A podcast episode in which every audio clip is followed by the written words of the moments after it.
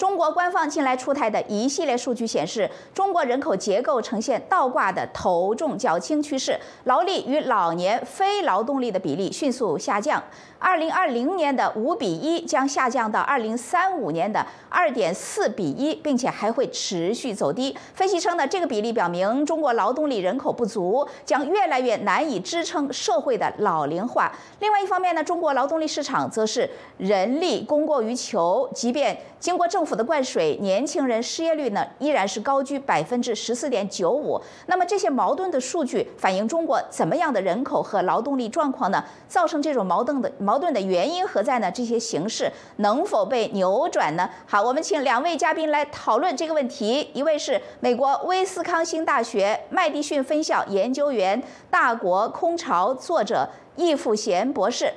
另外一位呢是独立时评人郑旭光先生。好，我们非常欢迎两位。啊，首先第一个问题呢，哎，你好，呃，第一个问题呢。我们来问易博士哈，这个关于人口的这个倒挂，您说过，就是六十四岁以下的劳动力和六十五岁以上的这个老年人的比例呢，在二零二零年五比一，到二零三五年将是二点四比一，到二零五零年会下降到一点五比一，就是一点五个年轻人养一个老年人。那么看来呢，这个年轻人与劳动力不足呢，呃，是一个没有悬念的这个长远的趋势呢，呃，是不是这么一回事？那么还有呢，或者说？它是不是可以像股市一样还有反弹的可能性呢？易博士，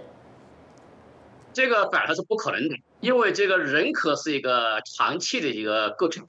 所以今后这个比例将会继续下继续下降，因为这个新生儿他成为劳动力大概需要二十年时时间，并且中国在目前的生育率大概只有一点，官方的数据大概一点零左右，事实上事实上可能会更低。那么中国今今后将很难将生育率提升，那么意味着中国的老龄化会会继续的呃呃继续的加速，所以这个劳动力是经济的脊梁，比如说这个一十五岁到五十九岁的劳劳动力，推动了中国经济高速增长四十年，但是由于这个劳动力在二零一二年开始下降，也导致中国经济开始加速。事实上，二零二三年。中国的十五岁到五十九岁劳动的只比二零一一年只下降了百分之六，但是但是却已经导致了中国的经济增长率从二零一一年的百分之九点六下降到去年的官方公布的五点二，而到二零五零年中国的劳动力将会下降差不多一，那么这意味着经济增长率将会继续的下降。嗯，嗯。好，总而言之呢，就是一个长期的趋势。谢谢易博士。那么郑先生，那么我们看到呢，呃，其实呢，即便从政府的层面来看呢，我们也看到，就是说呢，呃，政府是中国政府有有兴趣来来出台延迟退休的政策，这个呢，也就是证明劳动力不足呢，这完全是一个真的是一个现就在摆在眼前的这个现实的问题，不能拖延。那么六十四岁以下与六十五岁以上呢，被认为正常的健康的比例，这个到底是多少呢？呃，还有呢，就是高科技的。发展，比方说人工智能、机器人的出现等等，这些呢会如何改变人们传统的认知呢？郑先生，啊，我觉得您这个关于人工智能能够在多大程度上，呃，这个弥补呃这个人力不足这么一个，我觉得带有一种科幻的话题的性质，因为呢，呃，人们对科技啊始终是有一种。向往就有一种畅想，认为科技啊能够让人们啊摆脱劳动，摆脱呃这种繁重的体力劳动，这是没有错的啊。因为从所谓工业革命开始，从煤动力、呃蒸汽动力到燃油动力到电能啊，它都是扩展了人们的体力。那么现在 AI 呢，又是扩展了人们的脑力。但是呢，我们也看到啊。依然是人口大国，呃，在一个合适的制度情况下，呃，也是财富大国，这个并没有变化。因为人作为一个最能动的因素，啊，它和机器是不一样，啊，而它和机器不一样，机器没有自由意志，没有自由意志，那么它是作为一个人的一个衍生产物啊，衍生产物，那么这是呃这这样一个问题。另外一个的话呢，就是从呃这个中国的劳动呃，过去的时候，呃，在八十年代开始严格啊推行这个一胎化的计划生育政策，到现在呢，啊，尽管已经放开到第三呃胎，但是仍然没有彻底否定所谓的计划生育啊这么一个概念。啊，这么一个概念呢，实际上蕴含着一个什么呢？蕴含着一个呃，政府可以控制呃这个人的生育啊，就是呃。人的最基本的人权，身体的处置权是没有的，啊是没有的。那么反反过来讲，所谓的一胎化，呃，计划生育政策就是一个种族灭绝的政策，啊是这样。按照联合国的这个种种族灭绝的定义来讲，这是一点都不差的，啊，就是针对生活在中国的所有的中国居民的一个种族灭绝政策，啊，汉民呃只能生一个。呃，少数民族生两个也是不足以维续这个种族的呃延正常的延续的啊，嗯，正常的延续的。那么我我觉得计划生育政策从呃从一个深层次的来讲，它倒啊不仅仅是对经济的破坏，更重要的是对这个种族的呃文化、生育文化、种族社区结构。可以说是毁灭性的打击。我们看到的很多呃中国社会出现的异常现象，有人甚至说不如毛泽东时代。原因在哪？因为毛泽东时代的这个这个人口的主体还是旧中国人。旧中国人他不会说呃政府来管你生几个生几个孩子的事情啊。那现在呢？政府依然把这个权利攥在自己手里头，啊，所以我觉得它带来这个整个社会的问题。那么最经济的问题，我觉得倒反而是比较直观的啊。我我想易福贤博士有很充分的论证。好，谢谢呃郑先生。那么实际上您的意思呢，就是说计划生育啊，就是说一胎化和。这个十胎化，其实这个都是对人的一种控制。那么你现在对这个一胎化的这这个计划生育政策，并没有进行彻底的清算，所以呢，老百姓他依然在心理上觉得仍然是受到你的这个控制哈。呃呃，易博士，我想问你，就是说呢，呃，说到这个人口的老龄化呢，是世界性的问题。那么牛津人口老龄化研究所认为呢，人口老龄化在欧洲实际上是有所减缓，那么未来在亚洲呢会产生巨大的影响。呃，由于许多发展中国国家。现在正在经历更加迅猛的生育转型，呃，其未来所遇的人口老龄化问题将会比目前发达国家的更加严峻。能不能请你跟我们解读一下这个说法，易博士？呃，实际上欧洲的生育率呃稍微有所反弹，但是也是很严重。比如说东亚地区，包括中国啊，这个啊韩国啊、日本呀这些地区是生育率是最低的。尤其是中国，由于计划生育政策，中国是不但是微乎显老，并且中国老年化速度是非常快。比如中国的中位年龄从一九八零年的二十二岁提高到二零二三年的四十三岁，只花了四十三年时间。而美国这个过程是花了一百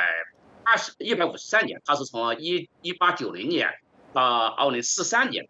就就是一百五十三年时间。中国到二零五零年，中国中国年龄就会高达五十七岁，美国只有四十四岁，呃，这个印度只有三十九岁，比中国仅仅的年轻一代人。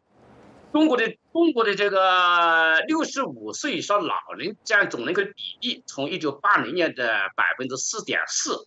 提高到二零二三年的百分之十五，只花了四十三年时间。美国从一九一二年到二零一七年。他只花他花了一百零五年时间，所以到中国二零五零年的六十五岁以上老人占比将会高达百分之三十五，而美国只有二十四，印度只有百分之一十五，相当于中国二零二三年的水平，所以中国的老龄化速度是非常非常快的。嗯，好，谢谢易博士。那么，呃，郑先生，我想问你，我实际上您刚才提到了关于这个人工智能对这个人口结构变化会不会有什么，呃，会让人这个改变观念哈？就说是科幻色彩。那么，我想还有一个问题就是有点。开脑洞，就是说，另外一方面，假设说如果没有这个中共的计划生育政策，那么中国过去几十年的这个 GDP。呃，到底是会更高还是更低呢？就假设如果是这个八零后这一代经过计划生育之后，也许他们中丢失了这个三分之一的人口。如果没有丢失的话，这些人如果都存在，从他们出生呃一直到未来的这个生活，他们其实都在消费。那么这个呢，本身就是说对 GDP 的贡献。那么您怎么看这个问题呢？啊，这个是非常有趣的一个话题。如果说从静态分析上来看呢，呃，因为计划生育政策就是。呃，一对育龄夫妇只生一个孩子，呃，这意味着什么呢？这意味着有更多的财富是没有用来进行劳动力资本的养成，呃，这是管未来借来的成长，未来借来的投资基金和消费啊。那么包这个中间，我们也说有富人的积累，有政府的税收啊，那么实际上压低了啊中国人的这个居民的。这个收入在整个 GDP 中的比例啊，那么中国政府也有庞大的资金去做各种各样的基本建设，而这个基本建设中实际上很多是白项工程啊，是就是没有效益回不来的。但是呢，这些向未来借来的钱都变成了 GDP 的增长啊，不光呃，你譬如说这些房子啊，建造了那么多的几亿。几亿栋房子啊，建造了那么多高速公路不跑车的高速公路，还有高铁啊，在这个人迹罕至的地方也建造高铁。那么这些都是管未来借来的成长。那么在计划生育政策，它是管未来的需要的青年人口借来的成长，因为这些青年人口没有产生。按照呃计生委的说法，也中国的计划生育呢有三亿人没有没有出生。啊，那么这三亿人，你要从他出生到二十岁，你得投入多少啊？投入多少资金？他只是消费，并不并不贡献这个，并不贡献生产啊。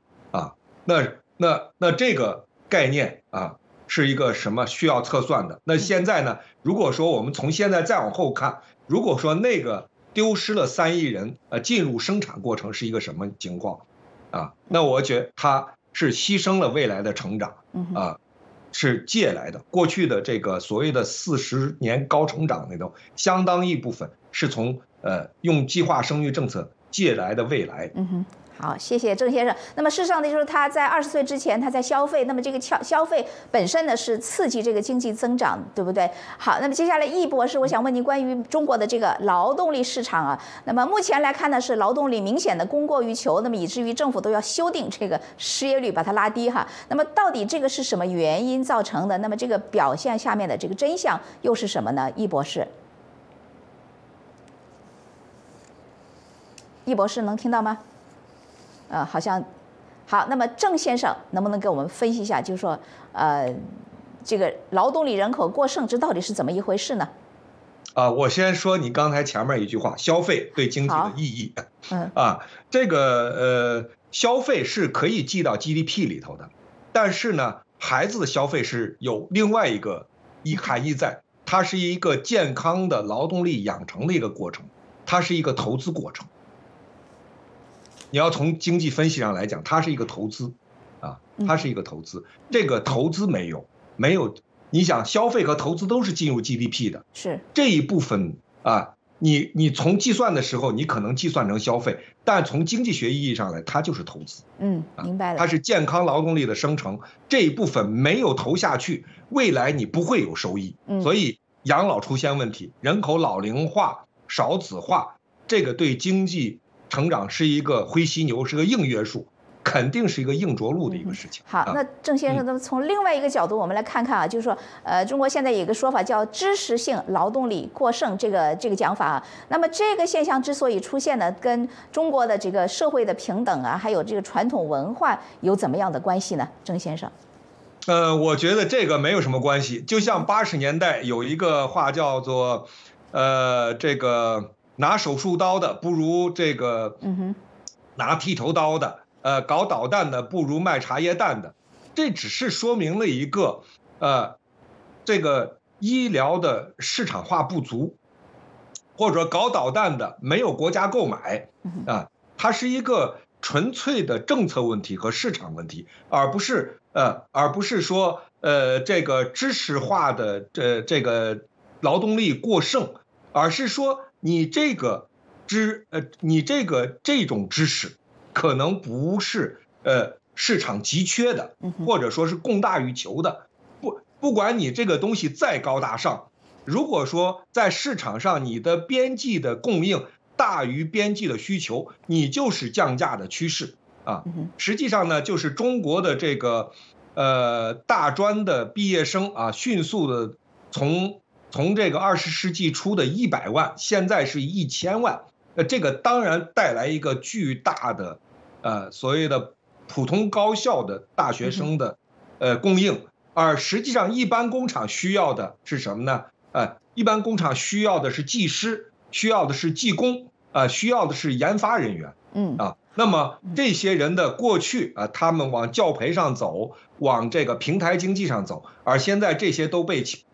习习近平亲自捣烂了。好，谢谢您。好的，呃，易博士，那么关于这个中国的劳动力市场，那么目前的这个劳动力供过于求呢，到底是什么原因造成的？易博士。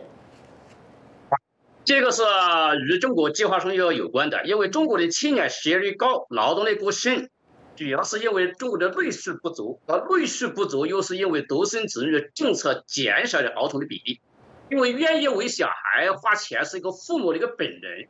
从医药产品到这个玩具啊、教育啊，儿童的消费驱动一个庞的产业链。所以这个在全世界来看，就人到十四岁的儿童占总人口的比例。它与消费力是正相关的。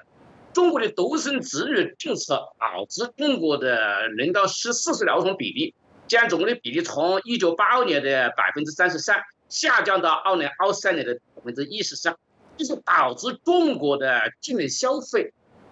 从呃占 GDP 的比例从一九八三年的百分之五十二下呃五十四下降到现在的只有百分之三十七。那么就是说。这些是什么原因导致政府就越来越长？比如说，一九八一九八二年，